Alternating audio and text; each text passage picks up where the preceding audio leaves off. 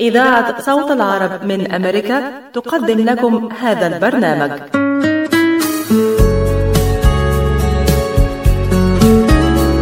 القهوة عالم يجمعنا بناس نشوفها نحبها ومن جوه قلوبنا تفوت. قلوبهم دايما شايلة حكاوي وذكريات. هنشاركها معاهم مع فنجان قهوة. فنجان قهوة لقاء من إعداد وتقديم مروة مقبول. أهلا بمستمعينا في كل مكان ولقاء يتجدد مع فنجان قهوة. معكم نتجول حول العالم ونأتيكم بفقرات ولقاءات. نتمنى أن تضفي على يومكم بهجة وسعادة. هذا البرنامج يأتيكم برعاية الساعة التاسعة وسبعة عشر دقيقة. أوف لقد تأخرت. يجب أن أسرع.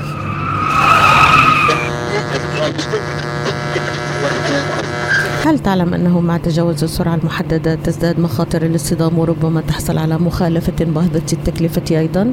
خلال عام واحد وقع 22 ألف حادث اصطدام بسبب السرعة في ميشيغان مما أسفر عن 200 حالة وفاة ماذا؟ كيف عرفت أنني مسرع؟ ثم لو لم أكن لوحدي في السيارة لما أسرعت هل تعلم أيضا أنك بسبب السرعة تعرض حياة الركاب والمشاة الآخرين للخطر بما فيهم الأطفال والحيوانات؟ كيف تعرفين كل هذه الأشياء؟ إني أعرف كل شيء كيفن كلما زادت سرعتك فوق الحد المسموح به كلما زادت مخاطر ارتكابك للحوادث خفف السرعة هناك من يراقب سرعتك الآن رسالة من مكتب تخطيط سلامة الطرق السريعة في ولاية ميشيغان العالم كله كان يدا واحدة في مواجهة كوفيد-19 والآن حان الوقت لمواجهة عدو آخر يهدد الملايين كل عام. حان الوقت لمواجهة الإنفلونزا الموسمية والحصول على اللقاح المضاد لها. فقد أثبتت الدراسات أن لقاحات الإنفلونزا آمنة وفاعلة تنقذنا من أخطار المرض ودخول المستشفيات وربما الوفاة. لقاحات الإنفلونزا متاحة للجميع بدءا من الشهر السادس للأطفال وهي لا تتعارض مع لقاحات كورونا.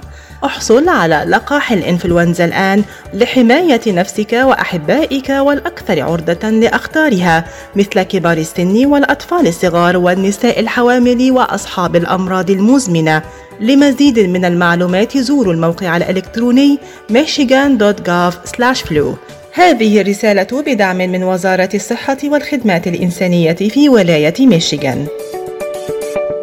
قام معهد ثيربانتس بالإسكندرية وهو يضم المركز الإسباني بالمدينة بتنظيم ندوة بعنوان تحديات المرأة للاحتفال بيوم المرأة العالمي ومناقشة التحديات التي تواجه المرأة في جميع أنحاء العالم وفي الوطن العربي وكان لنا هذا اللقاء من داخل الندوة مع أنا فيكتوريا وهي ناشطة ومدافعة عن حقوق المرأة والمساواة من السويد I would like to welcome you Mrs. Anna Victoria an amazing activist from uh, Sweden, and I would like to welcome you in my program.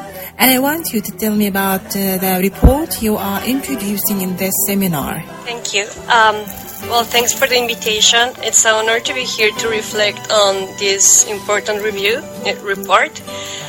Um, so, well, I want to start by saying that from the very founding of the United Nations, feminist and women's organizations have been and remain the driving force of progress on gender equality. The gains, while many have proven fragile indeed. In the current climate of pushback, we are seeing attempts to close off spaces that al- allow us to speak up and amplify our voices in defense of women's rights.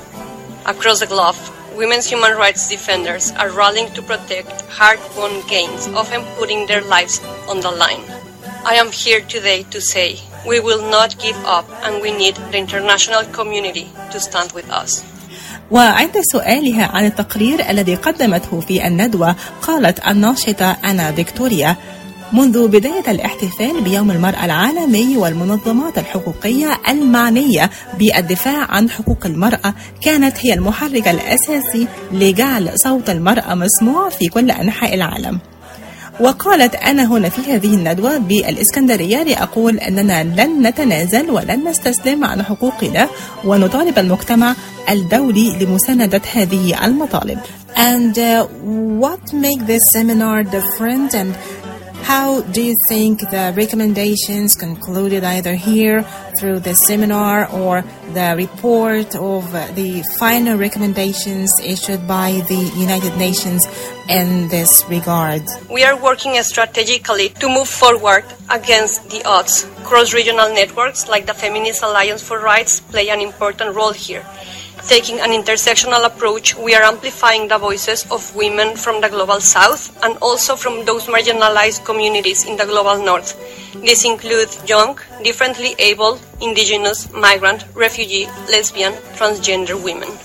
We are strengthening their leadership to influence global norms and processes, and we work hard at the regional and national level to hold powerful actors accountable for women's human rights. In relation to Beijing Plus 25, we are working with thousands of activists around the world to advance a feminist and women's movement action plan that places women's human rights and feminist values at the center. In doing so, we are breaking silos and we are building new alliances across movements to achieve bold and transformative change. وعن سؤالها عن اختلاف تلك التوصيات هذا العام من خلال هذا المؤتمر أو التوصيات التي قدمتها الأمم المتحدة هذا العام فيما يتعلق بهذا الشأن. قالت أنه تم تقديم استراتيجيات مختلفة هذا العام. فنحن نحتاج إلى العمل بشكل متكامل لجعل صوت المرأة في كل العالم مسموع خصوصا في تلك المجتمعات المهمشة وأضافت ونحن نعمل على المستوى الإقليمي كمؤسسات دولية لحماية حقوق المرأة وزيادة الوعي بذلك. Um, thank you for being with us, Mrs. Anna Victoria from Sweden. Thank you. يحتفل العالم اليوم 8 مارس بيوم المرأة العالمي حيث يتم فيه الاحتفال بالنساء في مختلف البلدان بدأ العالم يدرك الاحتفال بالمرأة لأول مرة في مارس عام 1856 عندما خرجت آلاف النساء للاحتجاج في شوارع مدينة نيويورك وذلك على الظروف اللا إنسانية التي يضطرون للعمل تحتها ونجحت المسيرة في دفع المسؤولين السياسيين إلى طرح مشكلة المرأة العاملة على جداول الأعمال اليومية.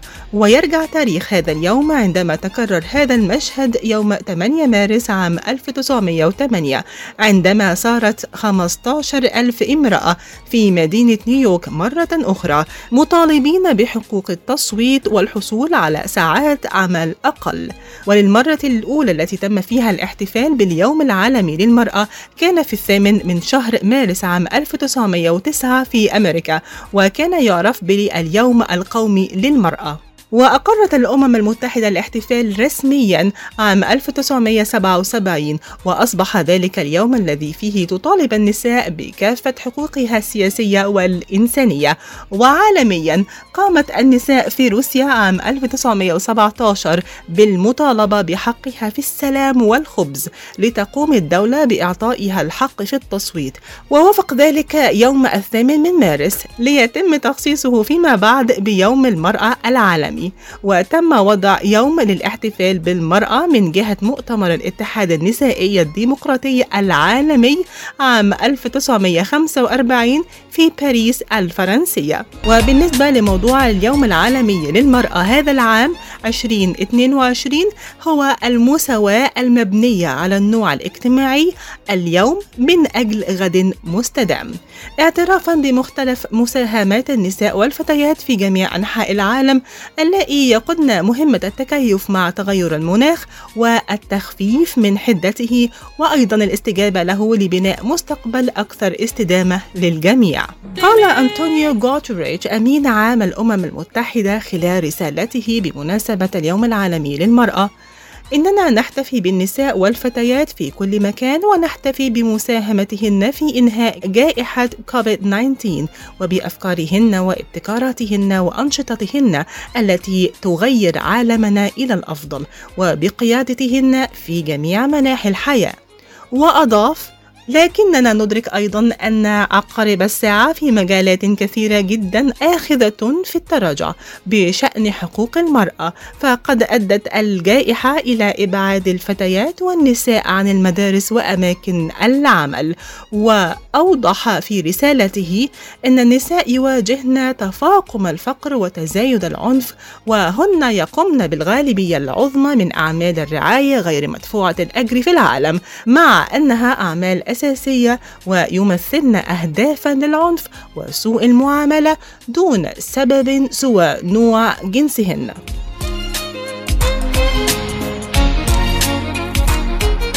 نستمع معكم مستمعينا لتقرير من داخل معهد ثربانتس أو المركز الثقافي الإسباني بمدينة الإسكندرية عن اليوم العالمي للمرأة. The COVID-19 pandemic has erased decades of progress towards gender equality. From high job losses to exploding burdens of unpaid care, from disrupted schooling to an escalating crisis of domestic violence and exploitation, women's lives have been upended and their rights eroded. Mothers, especially single mothers, have faced acute anxiety and adversity. The consequences will far outlast the pandemic. But women have also been on the front lines of pandemic response. They are the essential workers, keeping people alive and holding economies, communities, and families together. They are among the leaders who have kept prevalence rates lower and countries on track for recovery. This year's International Women's Day highlights the transformative power of women's equal participation. We are seeing it ourselves at the United Nations, where I am proud that we have achieved gender parity in UN leadership posts for the first time in history. The evidence is clear. When women lead in government, we see bigger investment in social protection and greater inroads against poverty. When women are in parliament, countries adopt more stringent climate change policies. When women are at the peace table, agreements are more enduring. And with women now serving in equal numbers at the top leadership posts at the United Nations, we are seeing even more concerted action to secure peace, sustainable development, and human rights. In a male dominated world, with a male dominated culture, gender equality is essentially a question of power, and males are an essential part of the solution. I call on countries, companies, and institutions to adopt special measures and quotas to advance women's equal participation and achieve rapid change. As we recover from the pandemic, support and stimulus packages must target women and girls specifically, including through investments in women owned businesses and the care economy. Pandemic recovery is our chance to leave behind generations of exclusion and inequalities. Whether running a country, a business, or a popular movement, women are making contributions that are delivering for all and driving progress towards the Sustainable Development Goals. It's time to build an equal future. This is a job for everyone and for the benefit of everyone. Thank you. هذا البرنامج يأتيكم برعاية بعد تطعيم أكثر من ثلاثة بلايين شخص حول العالم بشكل كامل بلقاح كوفيد-19 تمت الآن الموافقة على تلقيح الأطفال من عمر 5 إلى 11 سنة فقد أثبتت الدراسات بعد تجارب سريرية مع أطفال حول العالم أن جرعتي اللقاح المخصصة لهم آمنة وفعالة يوصي الأطباء بتلقيح الأطفال من سن الخامسة فما فوق من أجل حماية الأصحاء منهم أو ذوي الظروف الصحية الصعبة. الطفل جزء من المجتمع وهو معرض لأن يصاب بالفيروس ويمكن أن يحمله لعائلته ولمن حوله. احمي طفلك وعائلتك ومجتمعك. لقح طفلك ليكون بأمان في المدرسة أو مع العائلة والأصدقاء وأثناء ممارسة الرياضة. تحدث لطبيبك واكتشف الحقائق بنفسك. أو زر موقع michigan.gov slash kids covid vaccine. رسالة من وزارة الصحة والخدمات الإنسانية في ميشيغان مركز طب رهاب للعلاج الطبيعي بإدارة الدكتور محمد فرح حسين أخصائي العلاج الطبيعي بخبرة أكثر من 13 عاما. طب رهاب يقدم خدمات العلاج الطبيعي وإعادة التأهيل ويضم مجموعة من أفضل أخصائي التشخيص الدقيق للحالات المرضية مع خبرة عالية في التعامل مع الحالات التي تحتاج إلى إعادة تأهيل وعناية خاصة بعد العمليات والكسور. طب رهاب يستقبل كل الحالات المتعلقة بألم الرقبة، الظهر، المفاصل، شلل الوجه، الانزلاق الغضروفي، عرق النساء، الحوادث وإصابات العمل. خبيرات في المعالجة النسائية لخصوصيات تامة للسيدات. عندما تبحثون عن رعاية متميزة اقصدوا توب ريهاب للعلاج الطبيعي. الواقع على 15001 ميشيغان افنيو وللمواعيد اتصلوا على 313 846 0555 That's 846 0555 ولا زلتم معنا مستمعينا وفنجان قهوة على أثير راديو صوت العرب من أمريكا. الأنوثة طاقة وليست مظهرا. فطاقة الأنثى هي المسؤولة عن الرعاية والاستيعاب. وكي تتمتع المرأة بها يجب أن يكون لديها على الأقل 80% من هذه الطاقة. كي تكون تصرفاتها متوازنة. الدكتور أحمد عمارة استشاري الصحة النفسية والعلاج بالطاقة الحيوية. يكشف لنا تأثير غياب تلك الطاقة عن المرأة وحياتها الاجتماعية والمجتمع بشكل عام في اليوم العالمي للمرأة. ويوضح أيضا أنه مع لجوء بعض السيدات للممارسات الذكورية كالسيطرة والتحكم بدأنا في افتقاد هذه الطاقة. الحلقة دي مهمة وخطيرة في نفس الوقت. طاقة الأنوثة. يعني إيه طاقة الأنوثة؟ الأنثى الطبيعي فيها إن يكون الأفعال اللي فيها أنثوية 80% على الأقل. مهم عشان تكون متوازنة يبقى 80% أفعال أنثوية و20% أفعال ذكورية. الذكر كمان عشان يكون متوازن مهم يكون 80% من أفعاله اللي بيعملها أفعال ذكورية رجولية و20% أفعال أنثوية. اللي بيحصل إن مجتمعنا الآن حصل فيه لخبطة كتير وبالتالي لأن مش فاهمين الموضوع ده وهو خطير ومؤثر لأن طاقة الإنسان بتؤثر على جسده وعلى شكله وعلى مشاعره وعلى واقعه هاي التاني طاقة الإنسان بتؤثر على شكله وعلى مشاعره وعلى جسده وعلى واقعه يعني إيه الكلام ده؟ يعني لو أنثى بتعمل أشياء ذات طاقة ذكورية اللي فيها إقدام فيها سيطرة فيها تحكم فيها مراقبة فيها انتقاد باستمرار بتلاقي بعد فترة بقت مشاعرها بقت ملخبطة لأن طاقة الذكورة الآن ارتفعت عندها. ممكن يحصل مشاكل جسدية ممكن هرمونات الجسد تتغير. في حالات كتير من اللي عايشين طول حياتهم متحملين مسؤولية لأن هديكم معلومة مهمة أوي. الأنثى طاقتها طاقة رعاية. الذكر طاقة حماية. يعني وأنا بتعامل مع أولادي لو أنا أنثى مهم أتعامل معاهم برعاية مش بحماية. لو الأم اتعاملت مع الزوج أو الأولاد بطاقة حماية طاقتها تقلب طاقة ذكورة وتزيد. الأنثى طاقة استقبال مش إرسال طاقة استيعاب طاقة تفهم. لو بقت بتعمل تحقيقات لو بقت بتعمل سيطرة انتقاد طاقة الذكورة بتعلى. يوم اللي يحصل فيه حالات كتير لما طاقة الذكورة عليت قوي بدأ يحصل لخبطة في هرمونات الأنثى وبالتالي ممكن أعراض تحصل في الجسد زي بعض نمو الشعر في أماكن معينة لخبطة في الدورة الدمو... الدورة الدم عند الأنثى أو الدورة الشهرية. لخبطة كتير بتحصل في طاقة الأنوثة يقوم يحصل جذب سلبي للحياة. بمعنى لو الأنثى طاقتها لخبطت ممكن تجذب وظائف شديدة قاسية. ممكن تجذب زوج شديد وقاسي لأنه بيتعامل معاها شايفها راجل. فهيتعامل بحنية إزاي؟ هيتعامل بطريقة رومانسية إزاي؟ فتلاقي اوتوماتيك الحياة بينهم ملخبطة وتبقى بتو... على فكرة تأثير كمان بيحصل على البيبي أو على الأطفال. الأنثى اللي طاقتها طاقة ذكورة بتطلع أولاد فاقدي الثقة في نفسهم. فبتأثر على الحياة لأن أنا ليه قصدت أقول طاقة الانوثه لأن الأنثى أهم ضلع في المجتمع. لو لم تتوازن هتخرج ذكور وإناث عندهم لخبطة فبعد فترة المجتمع كله كله بيحصل فيه لخبطة كبيرة.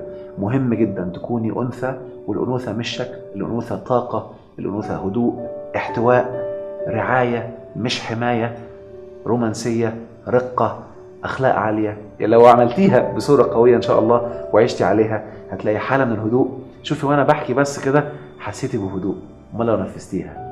هذا البرنامج يأتيكم برعاية يوسف الحسن شايفك لازم بيد حالك عن إلي ساعة عم بستناك مشان نروح نتغدى بالشام. الشام إيه بالشام ومو بالشام. شلون صارت هي؟ بدل ما نروح نتغدى بالشام إيه. جابوا لنا الأكلات الشامية الطيبة لعنا لهم. وشلون بقى؟ هذا مطعم دماس عم يعمل كل الأكلات الشامية الطيبة. هو وطيبة؟ طيبة كتير. شرفوا نتغدى سوا بمطعم دمار.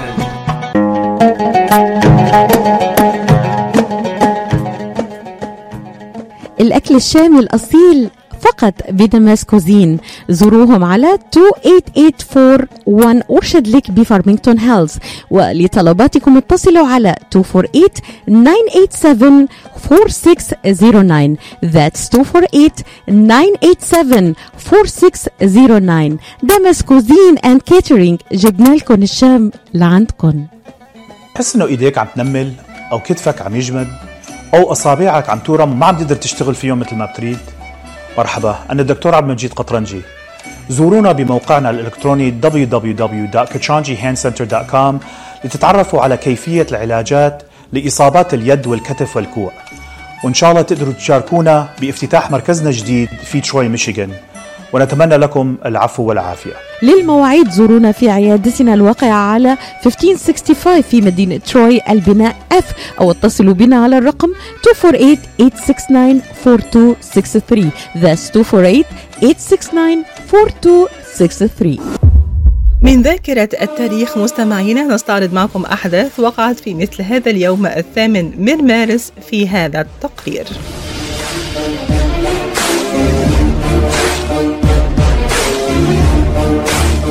شهد يوم الثامن من مارس العديد من الأحداث المهمة.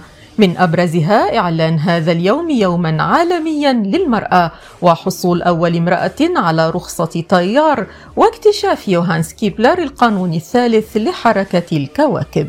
شهد هذا اليوم أيضا تدشين مطار شارلي جول في باريس واكتشاف أول أنقاض مدينة المايا القديمة في كوبان وفي الدقائق التالية نستعرض معكم المزيد.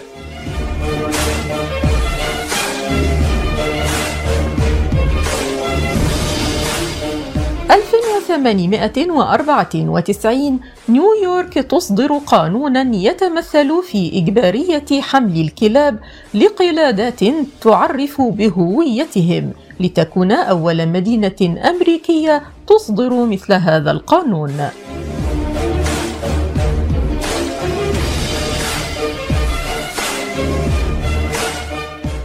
1910 الطيارة الفرنسية ريمون دي لاروش تصبح أول امرأة تحصل على رخصة طيار. 1911 بدء استعمال البصمات للمرة الأولى كأداة للكشف عن الجرائم وكان ذلك في نيويورك.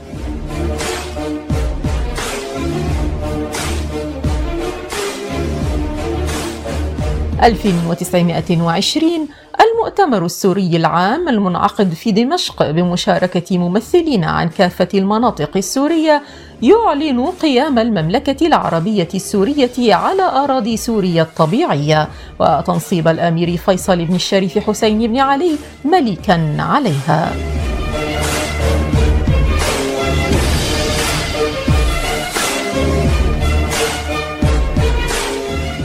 1930 مهاتما غاندي يبدأ العصيان المدني وذلك لإجبار المملكة المتحدة على منح الاستقلال للهند.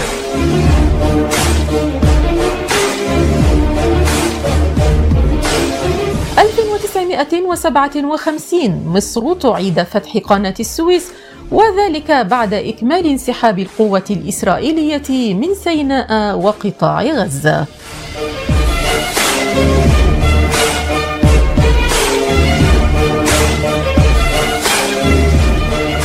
1963 حزب البعث العربي الاشتراكي يقوم بانقلاب على الحكومة السورية فيما يعرف باسم ثورة الثامن من آذار مارس ويتولى السلطة في سوريا.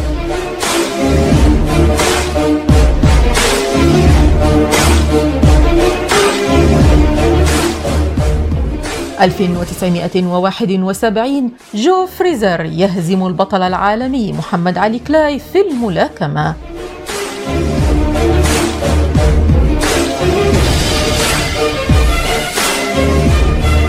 1974 تدشين مطار شارل جول في باريس.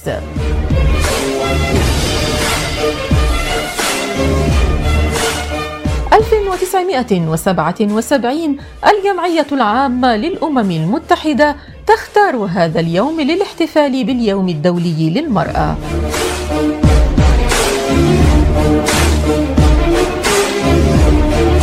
ألف وتسعمائة وثلاثة وثمانين الرئيس الأمريكي رونالد ريغان يطلق على الاتحاد السوفيتي لقب إمبراطورية الشر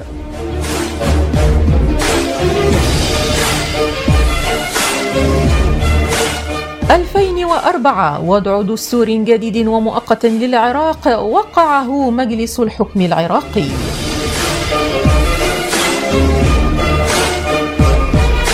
2005 مئات الآلاف من حلفاء سوريا في لبنان يتظاهرون ضد التدخل الأجنبي في التحقيق باغتيال رئيس الوزراء اللبناني الأسبق رفيق الحريري وتقديم الشكر لسوريا على ما قدمته في لبنان.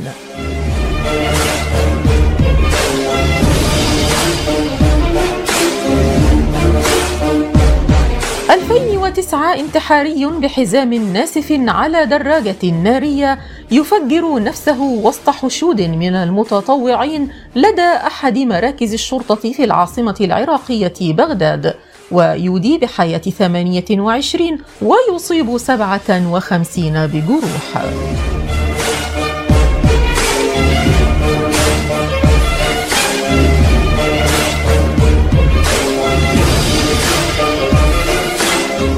2010 وقوع زلزال في تركيا بقوة 6.2 من عشرة درجة على مقياس ريختر يتسبب في مقتل 51 شخص وجرح 34 آخرين.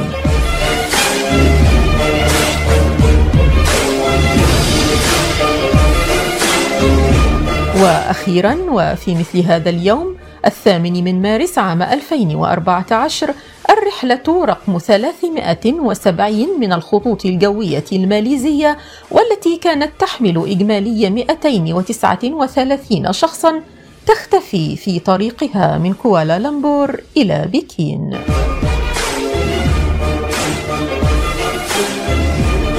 قدمت لكم هذا التقرير عبير حسين.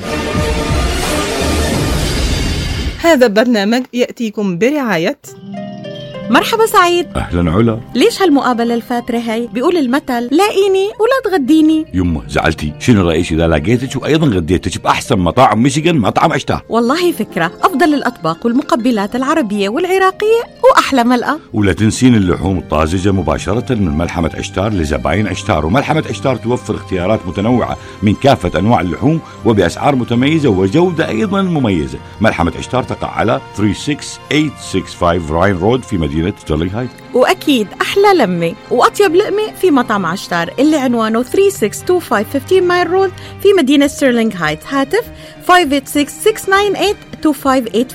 586-698-2585 يلا علا. يلا عشتار للجودة وكرم الضيافة عنوان. مطعم عشتار. لتحضري عشاء طيب وسفرة ملكية منقدم لك تشكيلة متنوعة وغنية.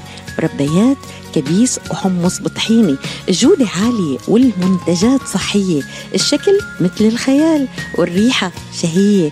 لتطلع سفرتك لوحة فنية زياد لقمة هنية وطعمة أصلية.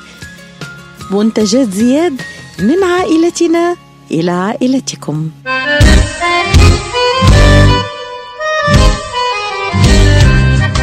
New Concept Products and Design. بإدارة ناجي عبود هل تحتاج فتح مطعم؟ هل تحتاج فتح محل المواد الغذائية؟ هل تحتاج تصاميم وخرائط؟ اتصل بناجي عبود على الرقم 734-744-9796 هل تريد شراء معدات المطابخ والمطاعم وبأسعار مخفضة وتسهيلات بالدافع؟ اتصل بناجي عبود الآن على الرقم 734-744-9796 خصم 5% عند الشراء ب 75 ألف أو أكثر على كافة المواد. لمزيد من المعلومات زوروا موقعهم الإلكتروني على www.newconceptproducts.com أو زوروهم في موقعهم الجديد. 31185 Schoolcraft in Livonia. ناجي عبود العلامة المميزة في عالم المطابخ. ولا زلتم معنا مستمعينا في فنجان قهوة ومحطتنا التالية هي رحلة في كتاب. كتابنا النهاردة كيف تكسب الأصدقاء وتؤثر في الناس للكاتب ديل كارنيجي. الكتاب عبارة عن خلاصة تجارب وأبحاث المؤلف في الحياة وبيساعد الكتاب على كسب الأصدقاء والحفاظ عليهم. الكتاب ده بيعتبر من أفضل الكتب اللي ممكن حد يقراها ويستفاد منها. اتباع منه أكتر من 50 مليون نسخة بمختلف اللغات. تم نشر الطبعة الأولى عام 1936 والكتاب بيتكون من 280 صفحة. يعني تقريبا لو حد بيحب القراية هيخلصه في ست ساعات. الكاتب بيقول إن الهدف الأساسي من إصدار الكتاب ده هو إنه لقى من خلال عمله كمدير لمعهد كارنيجي للعلاقات الإنسانية وتدريب الناس على الحديث أمام الجمهور لأكثر من 30 سنة إن الناس فعلا محتاجة إنها تتعلم فن التعامل وتكوين علاقات سليمة أكتر من حاجتهم إنهم يتعلموا فن الحديث أمام الآخرين. تعالوا بينا نسمع ملخص لكتاب كيف تكسب الأصدقاء وتؤثر في الآخرين لديل كارنيجي. ال social skills أو المهارات الاجتماعية هي واحدة من أهم الحاجات اللي محتاجها أي إنسان علشان يكون ناجح في حياته. لو أنت عايز تكون شخص مؤثر عايز تكون قائد عايز يكون عندك علاقات كتير لازم يكون عندك فن التعامل مع الناس. وفي حلقة النهاردة هنتكلم عن واحد من أهم الكتب اللي أثرت في البشرية. كتاب How to Win Friends and Influence People أو كيف تكسب الأصدقاء وتؤثر في الناس. الكاتب ديل كارنيجي بيدينا بعض القواعد اللي تساعدنا إننا نتقن فن التعامل مع الناس. النهارده هنتكلم عن خمس حاجات أساسية تساعدنا إننا نتقن التعامل مع الناس بحيث إننا نكسب الأصدقاء ونؤثر في الناس. واحد الانتقاد والشكوى. من طبيعة الإنسان إن هو يغلط لكن المشكلة إن إحنا مش بنتقبل اللي قدامنا إنه يغلط. لما يجي اللي قدامنا يعمل خطأ مهما كان كبير أو صغير بنفضل ننتقده بشكل مباشر. أنت ما بتفهمش أنت ما بتعرفش إيه اللي أنت عملته ده أنت طول عمرك كده. كل دي حاجات بتخلي الشخص اللي قدامك ينفر منك. وعشان كده لازم تتعلم إنك ما تشتكيش وتنتقد الشخص اللي قدامك بشكل مباشر. ولازم تتعلم إنك تتفهم الشخص اللي قدامك الأول تعرف ليه عمل اللي عمله وتحاول إنك تتكلم معاه وتوجه له النصيحة بشكل غير مباشر. اتنين الاهتمام. أهم رغبة عند أي إنسان هي رغبته إنه يكون متقدر من الناس بإنه يكون محترم من الناس بإنه يكون شخص مهم. وعشان كده الكاتب ديل كارنيجي بيدينا ثلاث حاجات أساسية عشان نعرف نتعامل مع الناس بحيث إننا نكسبهم في صفنا بحيث إننا نكون صداقات كويسة معاهم. أولها هي be a good listener إنك تكون مستمع جيد إنك تعرف إزاي تسمع للشخص اللي قدامك إنك تديله فرصته في إنه يتكلم. أما تاني حاجة ف to talk in terms of other people's interests. إنك تتكلم بلغة الشخص اللي قدامك. إنك تتكلم عن اهتمامات الشخص اللي قدامك. يعني لو أنا شخص بحب القراءة وإنت جيت اتكلمت معايا عن الموضوع ده هقدر أتكلم معاك وأتواصل معاك بشكل أحسن. أما تالت حاجة فهي make the other person feel important and be sincere. يعني خلي الشخص اللي قدامك يحس إن هو مهم وفي نفس الوقت ما تنافقوش. تكون صادق جدا في الشيء اللي أنت بتقوله. دور على الحاجة الكويسة في الشخص اللي قدامك وأكد عليها وقول له عليها علشان الشخص اللي قدامك يحس إن هو متقدر. وده هيساعدك في إنك تبني علاقة أحسن مع الشخص ده. تلاتة خطوات سهلة وبسيطة.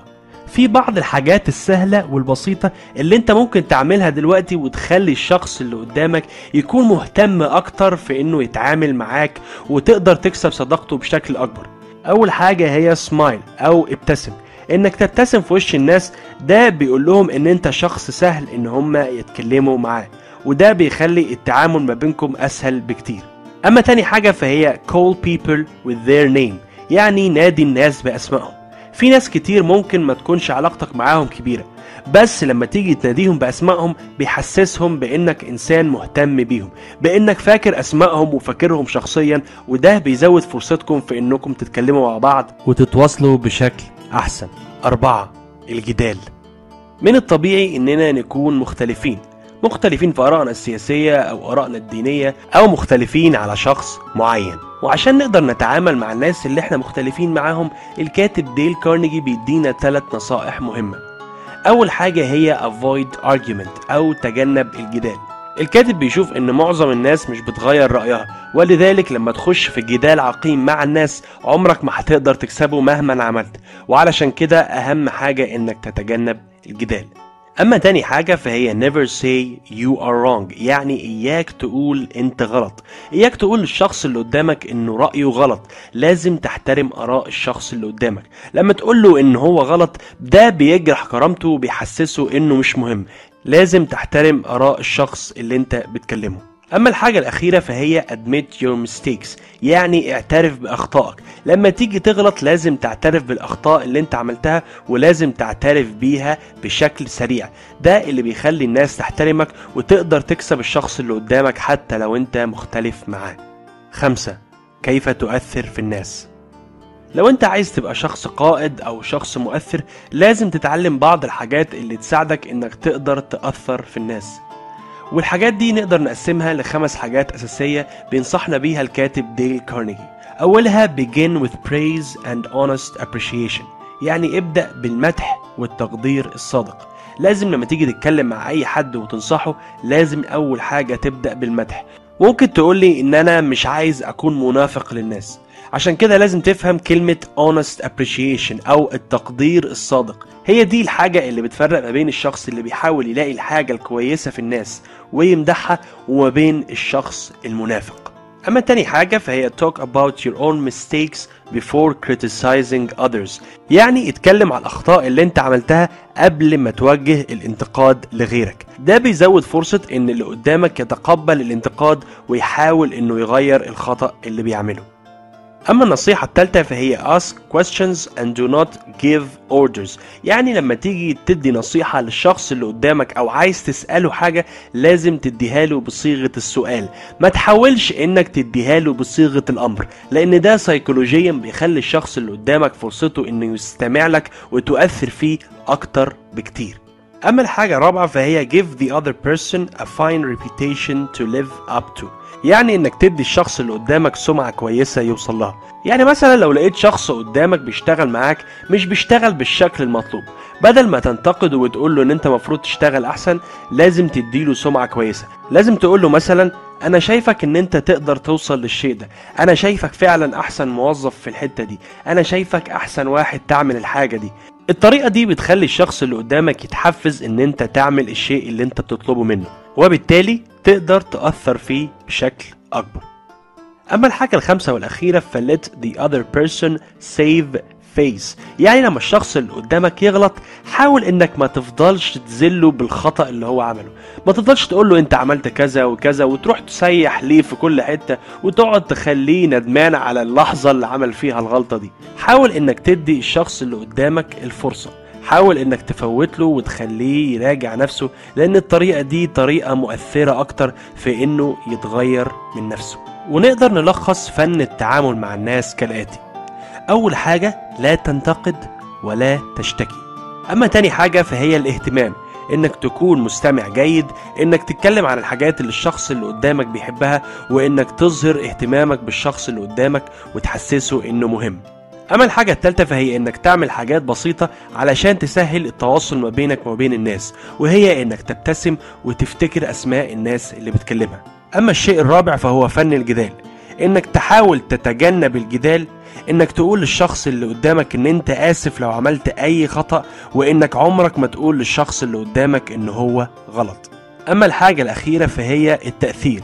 إنك تمدح الناس إنك تقول للناس على أخطائك قبل ما تنصحهم إنك تسأل الناس بدل ما تديهم أوامر إنك تدي الشخص اللي قدامك سمعة كويسة عشان تحفزه وإنك تفوت للناس. لو قدرت تطبق الحاجات دي في حياتك هتساعدك إنك تقدر تكسب الأصدقاء وتؤثر في الناس. الحياة لم تمنحها سوى 37 عاما ولكن لازمتها النجومية 33 عاما منها. ولا زالت لهاليب السينما المصرية نعيم عاكف حاضرة في وجدان عشاق الفن العربي باعتبارها حالة خاصة جدا. مزجت الرقص وألعاب السيرك والغناء والتمثيل وخفة الدم مع الجمال الشرقي الأصيل. ولأنها أصبحت نجمة فقرات السيرك وهي في سن الرابعة لم تحصل على قدر كاف من التعليم. فحاولت عندما دخلت عالم الفن السينمائي تعويض ما فاتها واستعانت بمدرسين تلقت منهم دروسا في العربية والإنجليزية وأيضا في اللغة الفرنسية. وبذلك أصبحت تتحدث وتكتب ثلاث لغات بإتقان. حصلت نعيمة عاكف على لقب أفضل راقصة في العالم من مهرجان الشباب العالمي في موسكو وكان ذلك عام 1958 ومثلت فيه مصر إلى جانب 50 دولة أخرى. وكرمها الرئيس السوفيتي في ذلك الوقت نيكيتا خروتشوف وأمر بصنع تمثال لها ما زال يزين مسرح البولشوي في موسكو حتى الآن. في الفقرة التالية مستمعينا يحكي لنا بحار الفنون وجيه ندى عن أهم المحطات في حياة النجمة الجميلة نعيمة عاكف أحبائي محبي إذاعة صوت العرب من أمريكا. في حلقتنا النهاردة إن شاء الله هنغوص في حياة الفنانة الشاملة نعيمة عاكف. نعيمة عاكف هي نعيمة سيد إسماعيل عاكف ومواليد طنطا بمحافظة الغربية 7 أكتوبر عام 1929 وكان ميلادها وسط أسرة بتقدم عروضها في ليالي الاحتفالات بمولد السيد البدوي. وبالطبع هي جت للحياة علشان تلاقي نفسها بين الوحوش والحيوانات والأسود والألعاب البهلوانية زي أبوها وأمها وأخواتها لأن طبعا كلهم طبعا بتوع أكروبات. ولما بقى سنها حوالي عشر سنين أبوها اتجوز من واحدة تانية غير أمها. وبكده أمها أخدت ولادها الأربعة وراحت في شقة على قدهم في شارع محمد علي في مصر. وبعد كده اشتغلت نعيمة عاكف في مالها الكيت كات واللي كان دايما بيجوه آه كل أهالي السينما مخرجين وممثلين. وهنا تعرفت على المخرج أحمد كامل مرسي وقدمها كراقصة في الفيلم السينمائي ست البيت. وبالطبع رقصت قدام فاتن حمامة وعماد حمدي وزينب صدقي ومحمد عبد القدوس. وطبعا هنا الشغل والعمل من إنتاج مين؟ البارعة أسيا داغر. وكان العرض 11 إبريل عام 1949 بدار سينما كوزومو باسكندريه وكان رقمه 403 في تاريخ السينما المصرية. أما الفيلم الثاني للفنانة نعيمة عاكف كان فيلم العيش والملح قدام المطرب سعد عبد الوهاب طبعا بطولة واللي عمه طبعا الموسيقار محمد عبد الوهاب. وغنت معاه وكمان رقصت في أغاني حارة العيش والملح. وبسبس وحوش وكمان شاركت في الاستعراض وظهر معاها في الفيلم لولا صدقي وعباس فارس وسعيد خليل ومختار حسين وحسن كامل. وبعد الانتهاء من التصوير تزوج مخرج الفيلم وكان الكاتب القصة والسيناريو حسين فوزي. الله. واللي هو شقيق المخرجين أحمد جلال وعباس كامل. المخرجين زيه. وانتقلت مع زوجها المخرج حسين فوزي في أحد الفيلات بمصر الجديدة وظلت في صراع فني مع بعض الراقصات ومنهن طبعا نبوية مصطفى تحية كاريوكا سامية جمال هدى شمس الدين زينات علوي هاجر حمدي نيلي مظلوم وكمان كيتي. وظهرت طبعا في أفلام كتيرة منهم فيلم لهاليبو عن قصة وإخراج زوجها حسين فوزي وشاركت التمثيل مع سليمان نجيب وحسن فايق وشكري سرحان وحسن كامل وكمال حسين وعفاف شاكر أخت شادية. وسعاد أحمد الممثلة صاحبة عبارة حنفي تنزل المرة دي.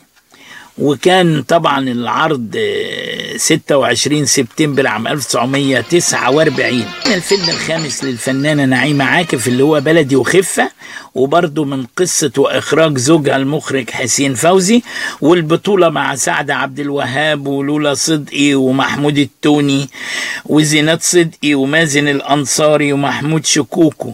وكان العرض 2 إبريل عام 1950 ورقم كام؟ 442 في تاريخ السينما المصرية. الفيلم السادس طبعا للفنانة نعيمة عاكف. كان فيلم بابا عريس وبرضه قصة وإخراج زوجها حسين فوزي وشاركها البطولة شكري سرحان والفنانة كاميليا طبعا قبل وفاتها. وحسن فايق وماري منيب وحسن كامل ونوال بغدادي وعزيزة حلمي والبطل الرياضي مختار حسين. وكان العرض 4 سبتمبر عام 1950 في دار سينما راديو باسكندرية. فيلم فتاة السيرك وبرضو إخراج زوجها حسين فوزي وانكتب على أفيش ال- الفيلم فاتنة الشرق. نعيمة عاكف. وطبعا غنى قدامها ومعاها المطرب إبراهيم حمودة ومعاهم في التمثيل فؤاد شفيق وحسن فايق ومحمود شكوكو وعبد السلام النابلسي وعدلي كاسب والدلوعة نعمه مختار وعايدة هلال. وكان العرض 17 سبتمبر عام 1950 بدار سينما ريكس بإسكندرية. أما الفيلم الثامن للفنانة نعيمة عاكف يا حلاوة الحب وإخراج حسين فوزي بس أما القصة والحوار والسيناريو لأبو السعود الابياري وكانت البطولة قدام المطرب والملحن الشهير محمد فوزي ومعاهم لولا صدقي وفؤاد شفيق وسليمان نجيب وزينات صدقي ووداد حمدي ومحمد توفيق وعبد النبي محمد وكان العرض 29 أكتوبر عام 1952 أما الفيلم والبطولة التاسعة جنة ونار وإخراج بالطبع طبعا حسين فوزي ومشاركته الغناء مع المطرب الشهير عبد العزيز محمود ومعاهم مين؟ حسين رياض ووداد حمدي وشكري سرحان وعزيزة حلمي وعبد السلام النابلسي وعبد الغني النجدي وأحمد علام وعبد الحليم الألعاوي وسلوى السيد وغنى لها طبعا عبد العزيز محمود وكان العرض 1 ديسمبر عام 1952 بدار سينما راديو. وابتعدت بقى بعد كده عن السينما لمدة ثلاث سنين وطبعا افتقدت السينما والشاشة روح المرح وخفة الدم وظهور نجمات طبعا بقى ظهروا بقى ودي فرصة. برلانتي عبد الحميد وهند رستم وسميحة توفيق ومريم فخر الدين وغيرهم. أما البطولة رقم 11 كانت البطولة بالطبع لفيلم تمر حنة وإخراج زوجها حسين فوزي وغنت فايزة أحمد من خلال مشاهد الفيلم وشارك أحمد رمزي وكريمان وسراج منير زينات صدقي وعبد السلام النابلسي وكامل أنور. الفنان كامل أنور يا حبايبي هو الخال للممثلة سعاد حسني. وشارك طبعا التمثيل لعبد الغني النجدي ورشدي أباظة. وكان العرض 8 يوليو عام 1957 بدار سينما ستراند بإسكندرية. ورقم الفيلم 823 في تاريخ السينما المصرية. وعاشت نعيمة عاكف في السينما الكل بيحبها من المشاهدين وبيجيبوا لها هدايا كتير وغالية. وظلت في حب مع المخرج حسين فوزي بعد زواج دام أكتر من عشر سنين وكان الانفصال. وتزوجت من المحاسب صلاح الدين عبد العليم وأنجب ولد واحد هو محمد. وبرضه بعد ظهور نعيمة عاكف على الساحة السينمائية تعرف عليها طبعا الفنان علي الكسار وأصبح بيضم أفراد فرقة أولاد عاكف. وطبعا بدل يشغلها بقى وبقى معاها على طول عشان يشغلها على مسرحه وفي فرقته وهنا كانت نعيمة عاكف بترقص طبعا على المسرح وكمان بتقول مونولوجات خفيفة بتبهر الأنظار. وده اللي خلى بديعة مصبني إنها تدعي نعيمة عندها في محلها اللي ترقص وتقول مونولوجات على مسرحها. وسافرت عام 1956 كبطلة لفرقة الفنون الشعبية بعد اختيار المخرج زكي طليمات وكانت العروض من روسيا وبعد كده سافرت الصين وغنت في أوبريت يا ليل يا عين من تأليف يحيى حقي. وكانت تلك النجاحات والسفريات تنعكس على زوجها المخرج طبعا حسين فوزي وكانت الغيرة والانفصال. ولما اتجوزت الزوج التاني ومن غيرته عليها اعتقل بدلة الرأس بتاعتها في دولاب ملابسها. ياه! خباها؟ آه وقفل عليها؟ آه عشان ما ترقص. وطبعا مع رحلة طويلة مع المرض في الدول الغربية رجعت لمصر وغادرت عالمنا في سن صغير. الله يرحمها. في 23 إبريل عام 1966 رحمها الله وأسكنها فسيح جناته. وإلى حكاية فنية تانية وخالص تحيات إذاعة صوت العرب من أمريكا وتحياتي وجيه ندى. مستمعينا وصلنا لنهاية حلقتنا النهاردة من فنجان قهوة. على وعد بلقاء يتجدد دائما على أثير إذاعة صوت العرب من أمريكا. كنت معكم أنا مروة مقبول.